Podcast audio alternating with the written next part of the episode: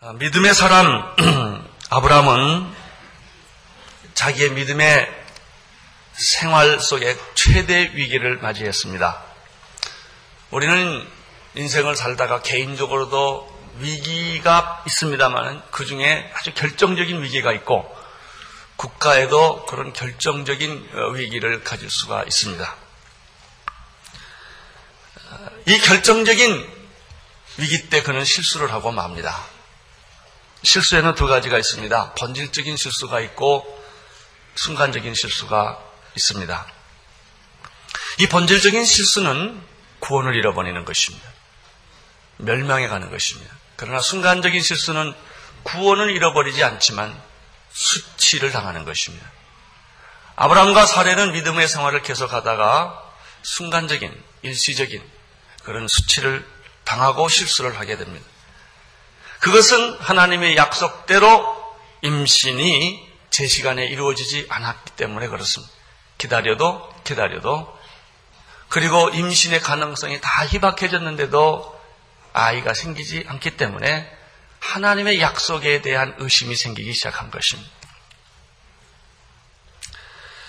그 순간 순간적인 불신앙에 빠집니다. 여러분, 하나님을 잃어버리고 불신앙에 빠지면 어떤 일이 생길까요? 인간적인 대안을 내놓습니다. 그리고 세상 사람들이 쓰는 법을 쓰게 됩니다.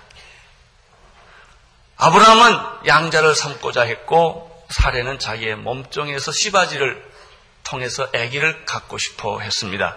이것은 세상 사람들이 늘 하는 방법입니다. 그리고 인간적으로 설득력이 있는 방법이었습니다.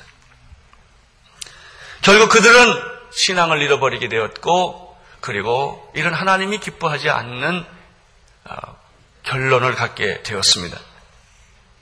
결국 임신하게 된 하갈은 어떻게 변했습니까? 여러분, 인간적으로 하고 세상적으로 하면 잘 될 것 같은데 이게 계속 가지를 않습니다. 이상한, 이상한 일이 자꾸 생깁니다. 지금 이상한 일이 생겼습니다. 그것은 하갈이 사례의 몸종임에도 불구하고 임신한 순간부터 여주인 같은 입장으로 돌아가려고 했던 것입니다. 이것이 죄인들이 가지고 있는 그런 속성 중에 하나입니다. 하갈이 임신한 것으로 인하여 자기의 분수를 잃어버리고 여주인의 자리를 차지하려고 하는 그런 태도 때문에 사례는 분노하게 되었고 그 분노는 극에 달하게 되었고 사례를 사례는 하갈을 학대하게 됩니다. 이 학대를 견디지 못해서 결국은 하갈은 도망을 가게 됩니다. 이것은 사례가 원했던 일도 아니고 하갈이 원했던 일도 아니었습니다. 순간적인 불신앙이 만들어낸 비참한 결과입니다. 7절, 8절을 보십시오. 시작.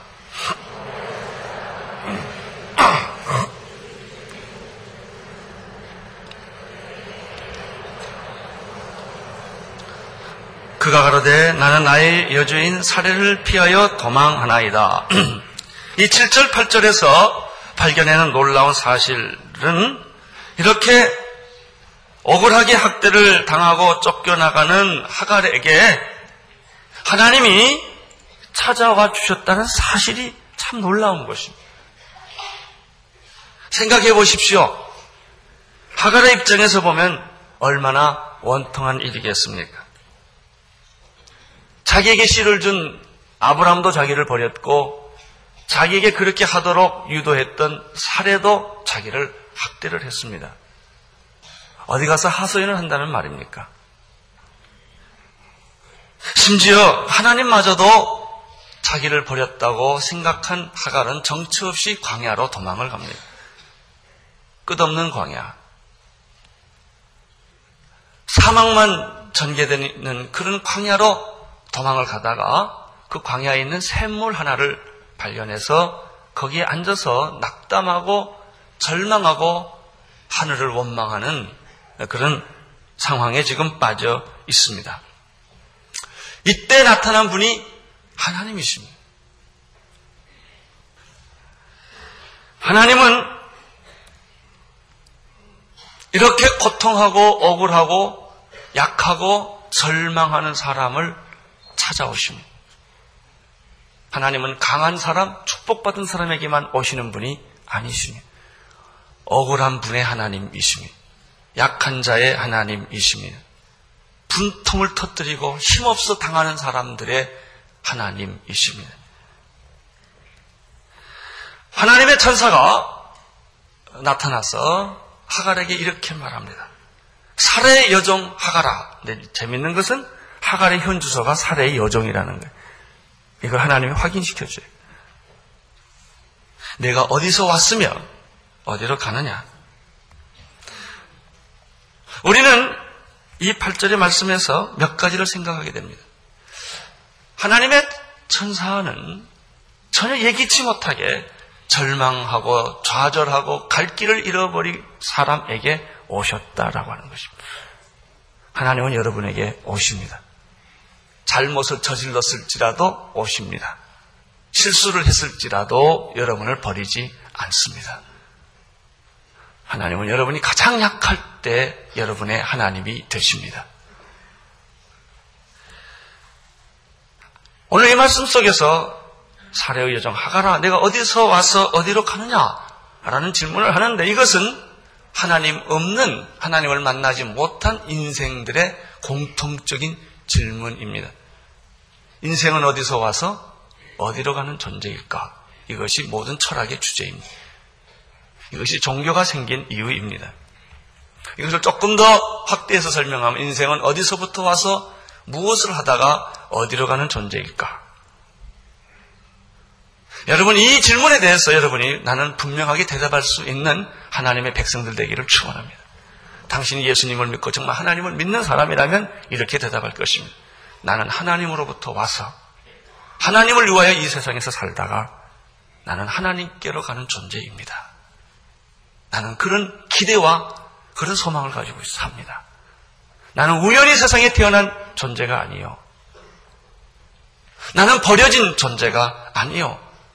되는 대로 막 살아가는 그런 존재가 아니라 하나님이 계획이 있어서 이 세상에 보냈고 내가 공부하고 결혼하고 자식을 키우고 직장을 갖는 것은 하나님의 영광을 위함이요.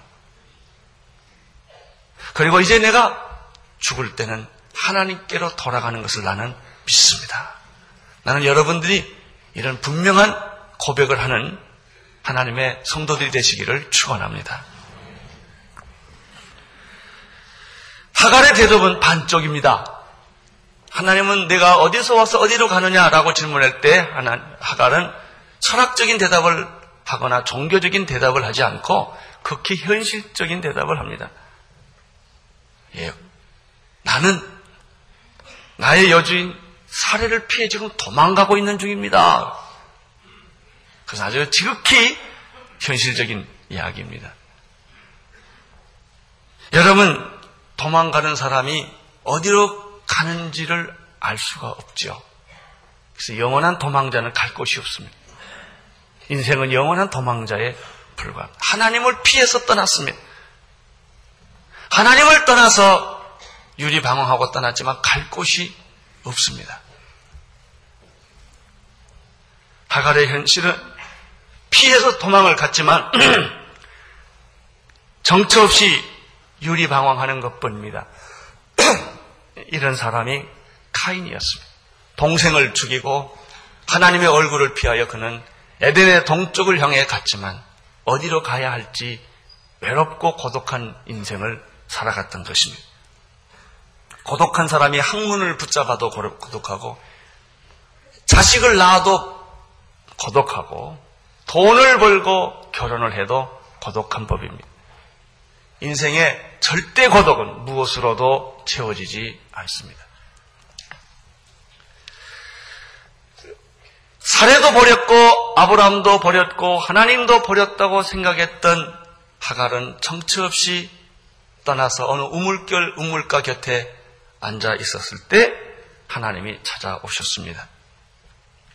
하나님은 애굽의 종살이를 400년 하는 동안에 그들을 잊어버리지 않으시고 그들의 신음소리를 들으시고 모세를 보내어 탈출을 시키시는 분이 하나님이십니다. 그 하나님은 이스라엘 백성들이 70년 동안 바벨론 포로에 잡혀 있을 때 그발강 안에서 눈물을 흘리고 애통하는 그들의 하소연과 애통함을 거절하지 않으시고 들으시는 분이십니다.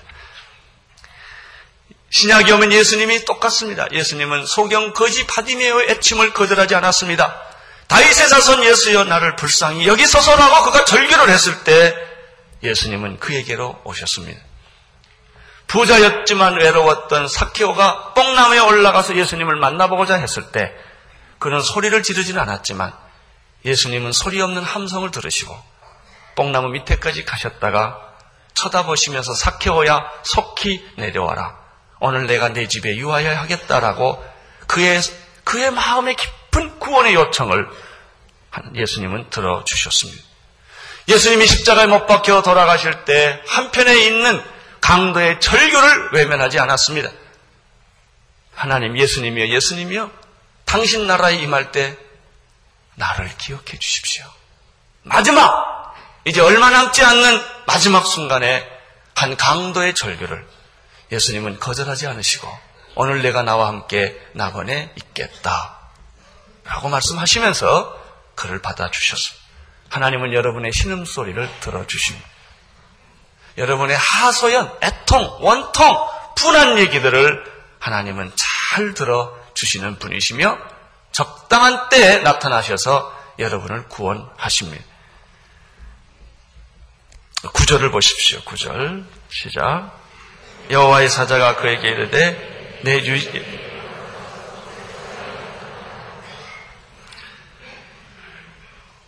하나님이 응답이 왔습니다. 그 응답은 너무나 놀랍고 의외예요. 그래 알았어. 내가 너에게 새 하늘과 새 땅을 줄 거야. 이러면 얼마나 좋겠습니까? 그런데 하나님의 응답은 하가를 실망시키기에 딱 좋은 말입니다. 여호와의 사자가 그에게 이르되 내 여주인에게 돌아가라. 자살하고 싶은 말이에요. 내가 그게 싫어서 도망을 갔는데 아니 거기로 다시 돌아가라는 말입니다. 나, 내가 어떻게 거기를 돌아갑니까? 그 학대를 어떻게 내가 견디며 그건 죽는 것보다 더 어려운 일인데 이상하게 하나님의 응답은 내 여주인에게로 돌아가라는 거예요.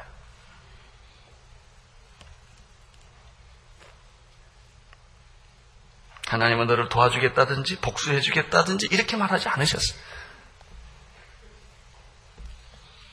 여주인에게 돌아가서 그 수하에서 다시 순종하라 하는 것이 하나님의 음성이었습니다.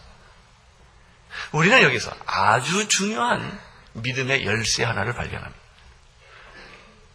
참 믿음이란 순종이다. 축복의 키는 순종에 있다. 하는 것입니다. 이 말은 무슨 뜻일까요? 여주인으로 돌아가라는 뜻은 무엇일까요? 두 가지 의미가 있어요.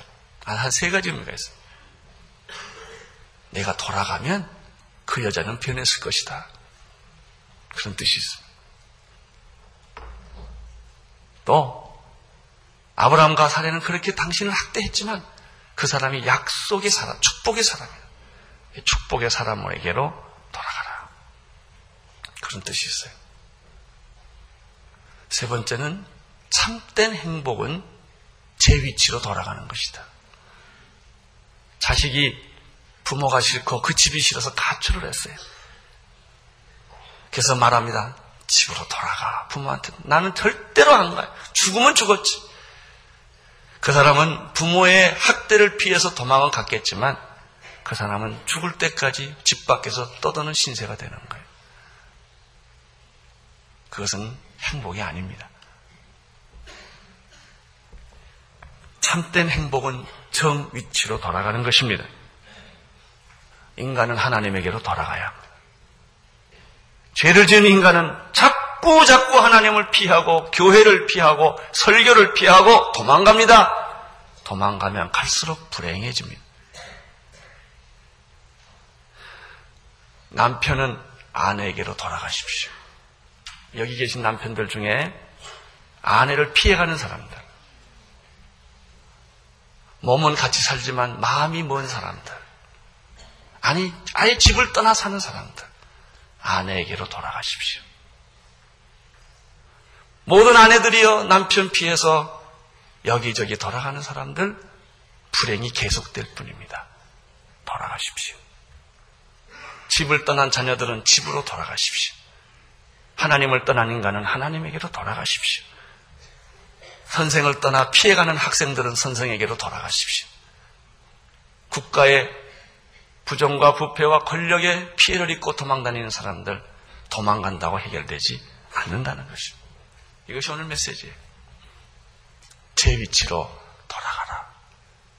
나는 못 가요. 난 죽으면 죽었지 못 가요. 걱정하지 말고 날 믿고 가라. 그러면 기적이 일어나. 이것이 하나님의 약속입니다.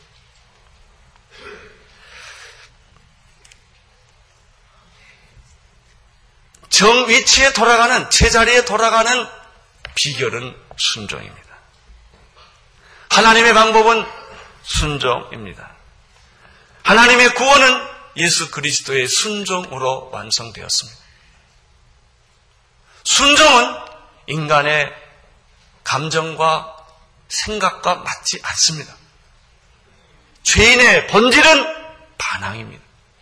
거부입니다. 따지는 것입니다. 그것은 죄인의 속성입니다. 하나님의 사람의 속성은 받아들이고 순종하는 것입니다. 예수님은 그 자신이 하나님이셨지만 하나님의 뜻과 계획이 인간이 되어서 세상 십자가를 지어서 온 인류를 구원하신 것이었기 때문에 예수님은 순종하셔서 그는 본래 하나님과 동등된, 동등된 분이시지만 동등된 것을 취할 것을 여기지 아니하시고 자기를 비어 종의 모습으로 돌아오셨습니다. 그는 자기를 낮추셨는데 십자가에 죽기까지 복종하셨습니다. 히브리서 5장 8절에 보면은 그가 아들이시라도 받으신 고난으로 순종함을 배웠어. 온전하게 되었은즉 자기를 순종하는 모든 자에게 영원한 구원의 근거가 되셨다. 예수님이 순종함으로 하나님의 뜻에 순종함으로 우리의 구원을 이루신 것처럼 누구든지 예수 그리스도의 말씀에 순종하는 사람에게는 똑같은 동일한 이런 축복을 주시겠다라는 약속입니다.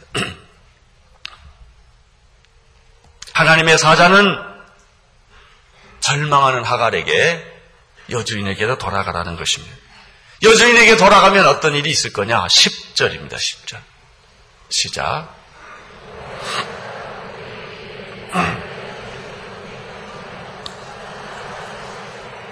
그렇게 하면 내가 네 자손으로 크게 번성하게 만들어 줄 것이다. 그 수가 많아 셀 수 없게 될 것이다. 여러분, 아브라함이 서자를 낳게 된 사건은 아무리 생각해봐도 그건 실수입니다. 그것은 잘못된 것입니다. 자녀가 실수했다 할지라도 어떡하게 해서 안 했으면 참 좋겠지만 자녀가 실수했다고 자녀가 아닙니까? 아니죠. 실수한 현실을 받아들이는 것이죠. 그리고 사랑하는 것이죠. 아브라함의 서자를 낳은 건 지울 수 없는 일이에요. 실수해. 그렇지만 받아들여야 돼요.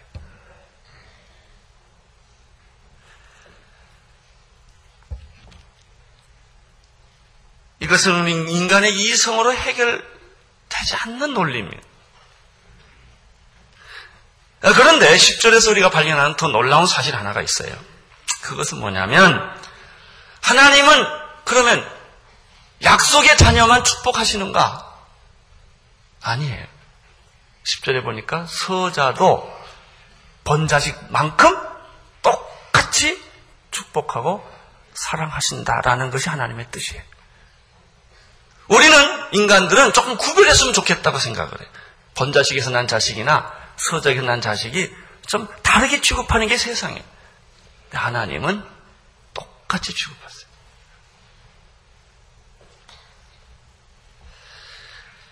내 자손을 번성케 할 것이고 그 수가 많아서 셀 수 없을 것이다. 이 예언은 지금까지 이루어지고 있어요. 아랍의 후예들은 부정적인 역할을 많이 했지만 그 수는 왕성하고 지금도 계속되고 있는 것이죠.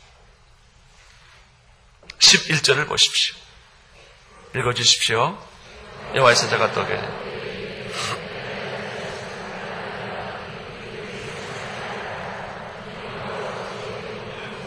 하나님은 계속해서 이렇게 예언합니다. 너는 이제 아기를 해산하게 될 것이고 그 아이는 여자가 아니고 남자일 것이고 그의 아이의 이름은 이스마일이라고 붙여질 것이다. 그리고 그 뜻은 하나님이 너의 고통의 소리를 들었다는 뜻이다.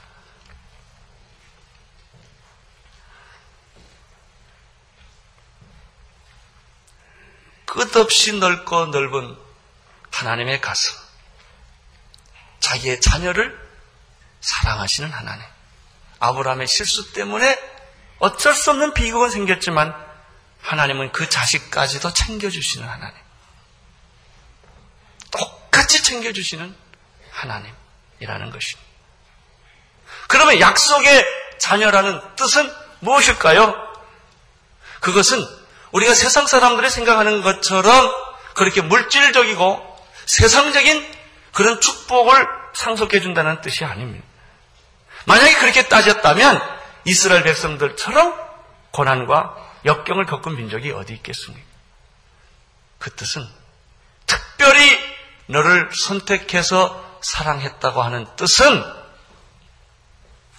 내 시, 약속의 시 가운데 인류를 구원할 메시아가 태어난다는 뜻이에요.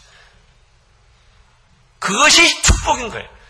돈이 많이 생겼다든지 뭐 부자가 됐다 이런 축복이 아니라 정말 내 자손에게서부터 인류를 구원할 메시아의 씨가 태어난다는 약속의 축복이에요. 그 메시아를 통하여 온 인류가 구원받게 된다고 하는 이 놀라운 영적인 특권을 의미하는 것이죠. 그러나 사람들은 그런 특권은 너무 부담스럽고 힘드니까 생각하지 않고 자꾸 물질적이고 인간적이고 현실적인 축복을 많이 받는 것만 우선적으로 생각을 하는 것입니다.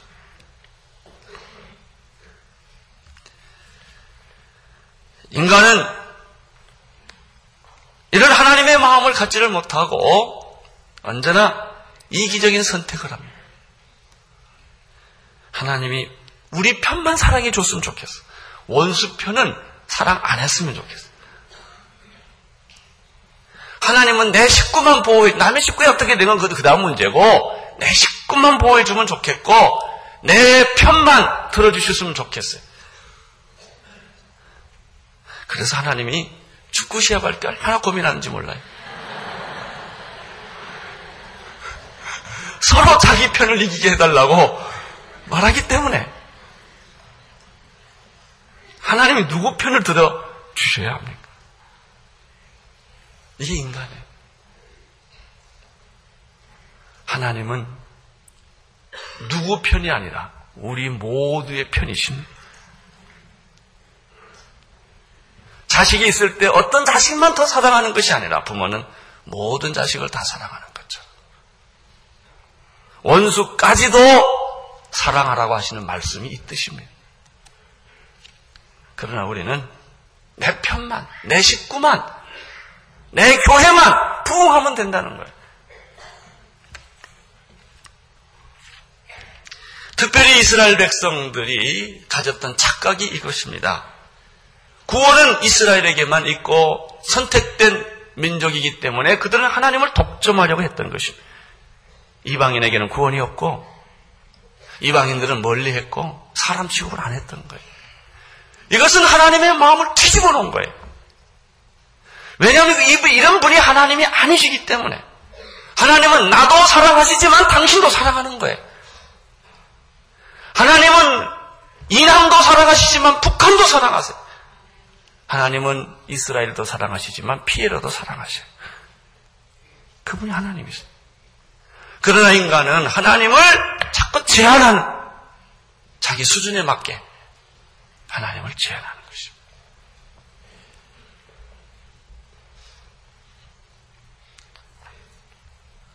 오늘 말씀해 보면 비록 아브라함이 실수로 인해 생긴 자녀지만 약속의 자녀처럼 내가 순종하면 말씀에 순종하면 나는 똑같이 내 자손을 창대하게 만들어 주겠다 하셨습니다. 이스마엘이란 뜻은 무엇일까요? 고통의 소리를 들으신다. 하갈의 분통, 원통, 속상함 이걸 하나님은 다 들으시고 사랑하고 응답하신다. 12절 보십시오. 12절. 시작.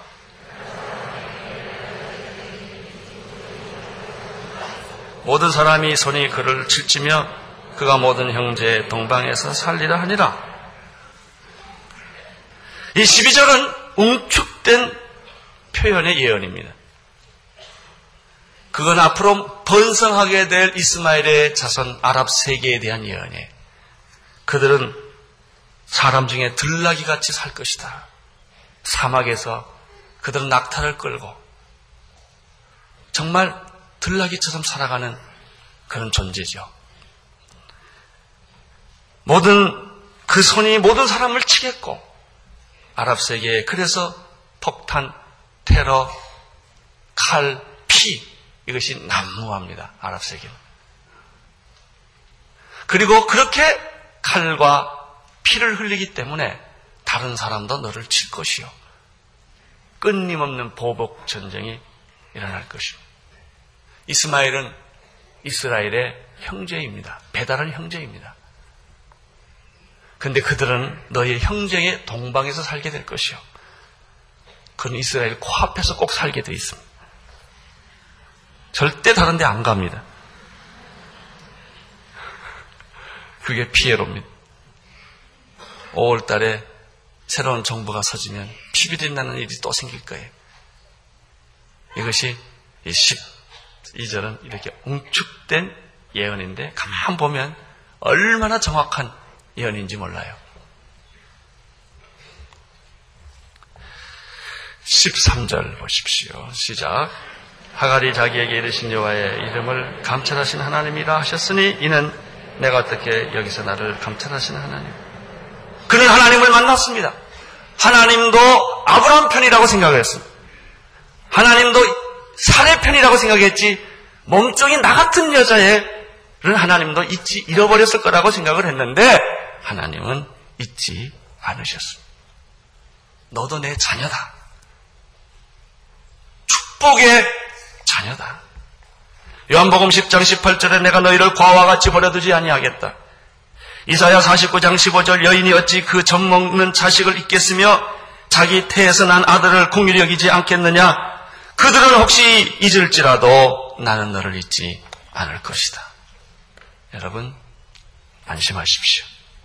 하나님은 여러분을 버리지 않습니다. 하나님은 여러분과 함께 하십니다. 그분은 내 원수하고도 함께 계시는 분이에요.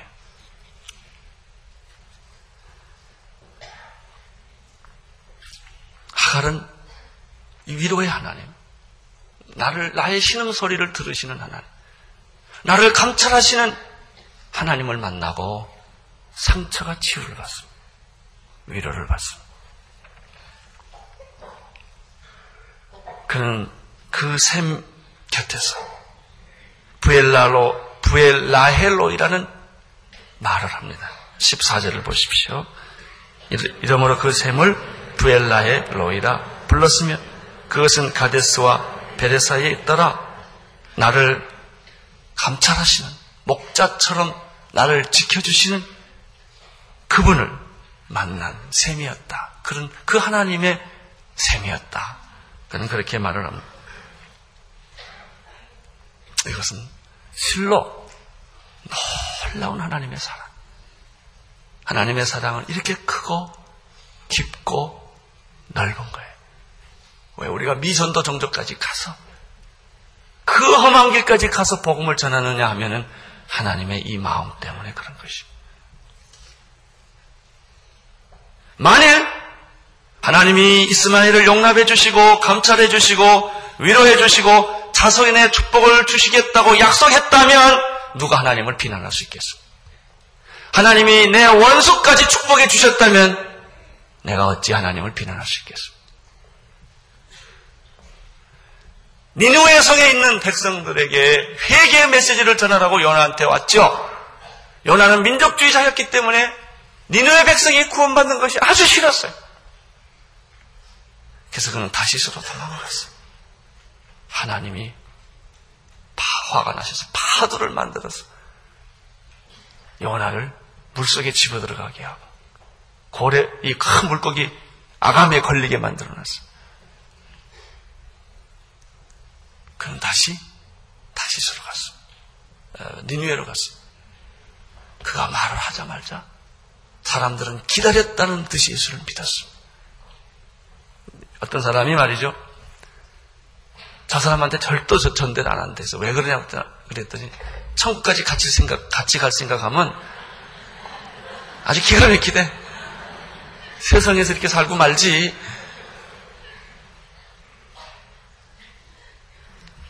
원수까지 사랑하라. 원수까지 사랑. 네가 미워하는 그 원도를 괴롭힌 그 사람도 구원을 받아야 할 하나님의 사람들이다. 이것이 하나, 이분이 하나님이십니다. 내 이웃을 사랑하고 내 원수를 미워하라 하였다는 것을 너희가 들었으나 나는 너희에게 이르노니 너희 원수를 사랑하며 너를 핍박하는 자를 위하여 기도하라 이와 같이 한적 하늘에 계신 너희 아버지의 아들이 되리니 이는 하나님이 그 해를 악인과 선인에게 비치게 하시며 그 비를 의로운 자와 불의한 자에게 내리우심이라 하나님은 태양을 비춰줄 때 예수 믿는 사람한테는 싹 비춰주시고 그 옆에 예수 안 믿는 사람이 있으면 이렇게 또 거기는 또 어둡게 만들어가지고 하시는 분이 아니시라는 거예요. 의로운 자에게만 비를 주시고 의롭지 않은 사람에게는 비를 거둬가시는 그런 그런 하나님이 아니시라는 것입니다.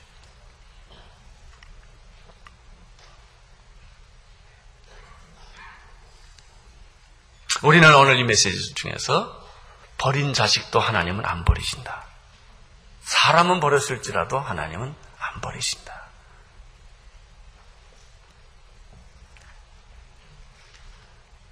하나님은 사례도 사랑하셨지만 하갈도 사랑하셨습니다.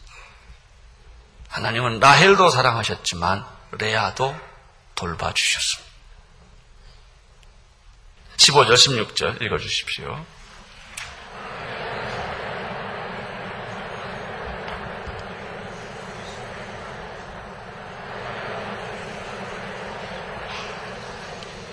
15절 16절을 보면 하갈이 결국 아브라함에게 돌아갔죠. 돌아갔 말씀에 순종했더니 아브라함도 변했고 사례도 변했다는 얘기입니다. 이제 현실로 돌아와서 아브라함은 자기 자식으로 받아줬고 사례도 또 옛날같이 돌아가게 됐다. 순종하면 환경이 변합니다.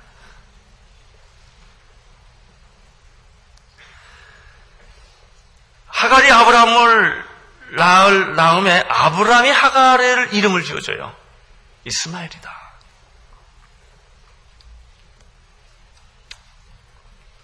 오늘 여기에서 15절 16절에서 발견하는 메시지는 순종하면 변한다.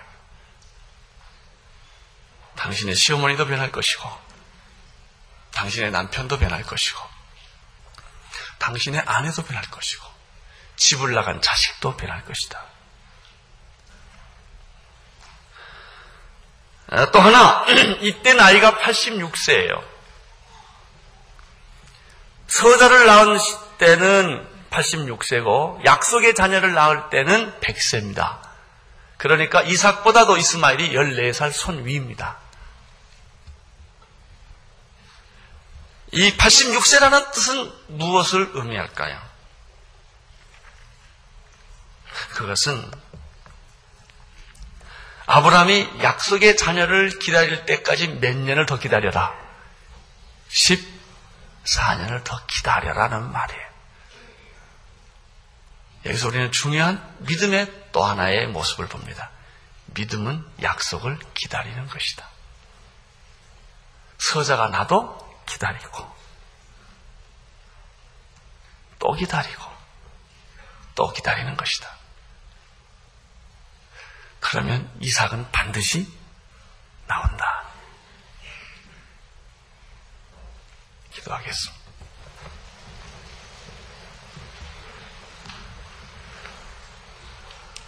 사랑은 오래 참는 것이라고 하셨습니다. 믿음도 약속을 믿고 성취가 없어도 기다리는 것임을 배웠습니다. 주님 우리에게 믿음을 주소서. 예수님 이름으로 기도드립니다.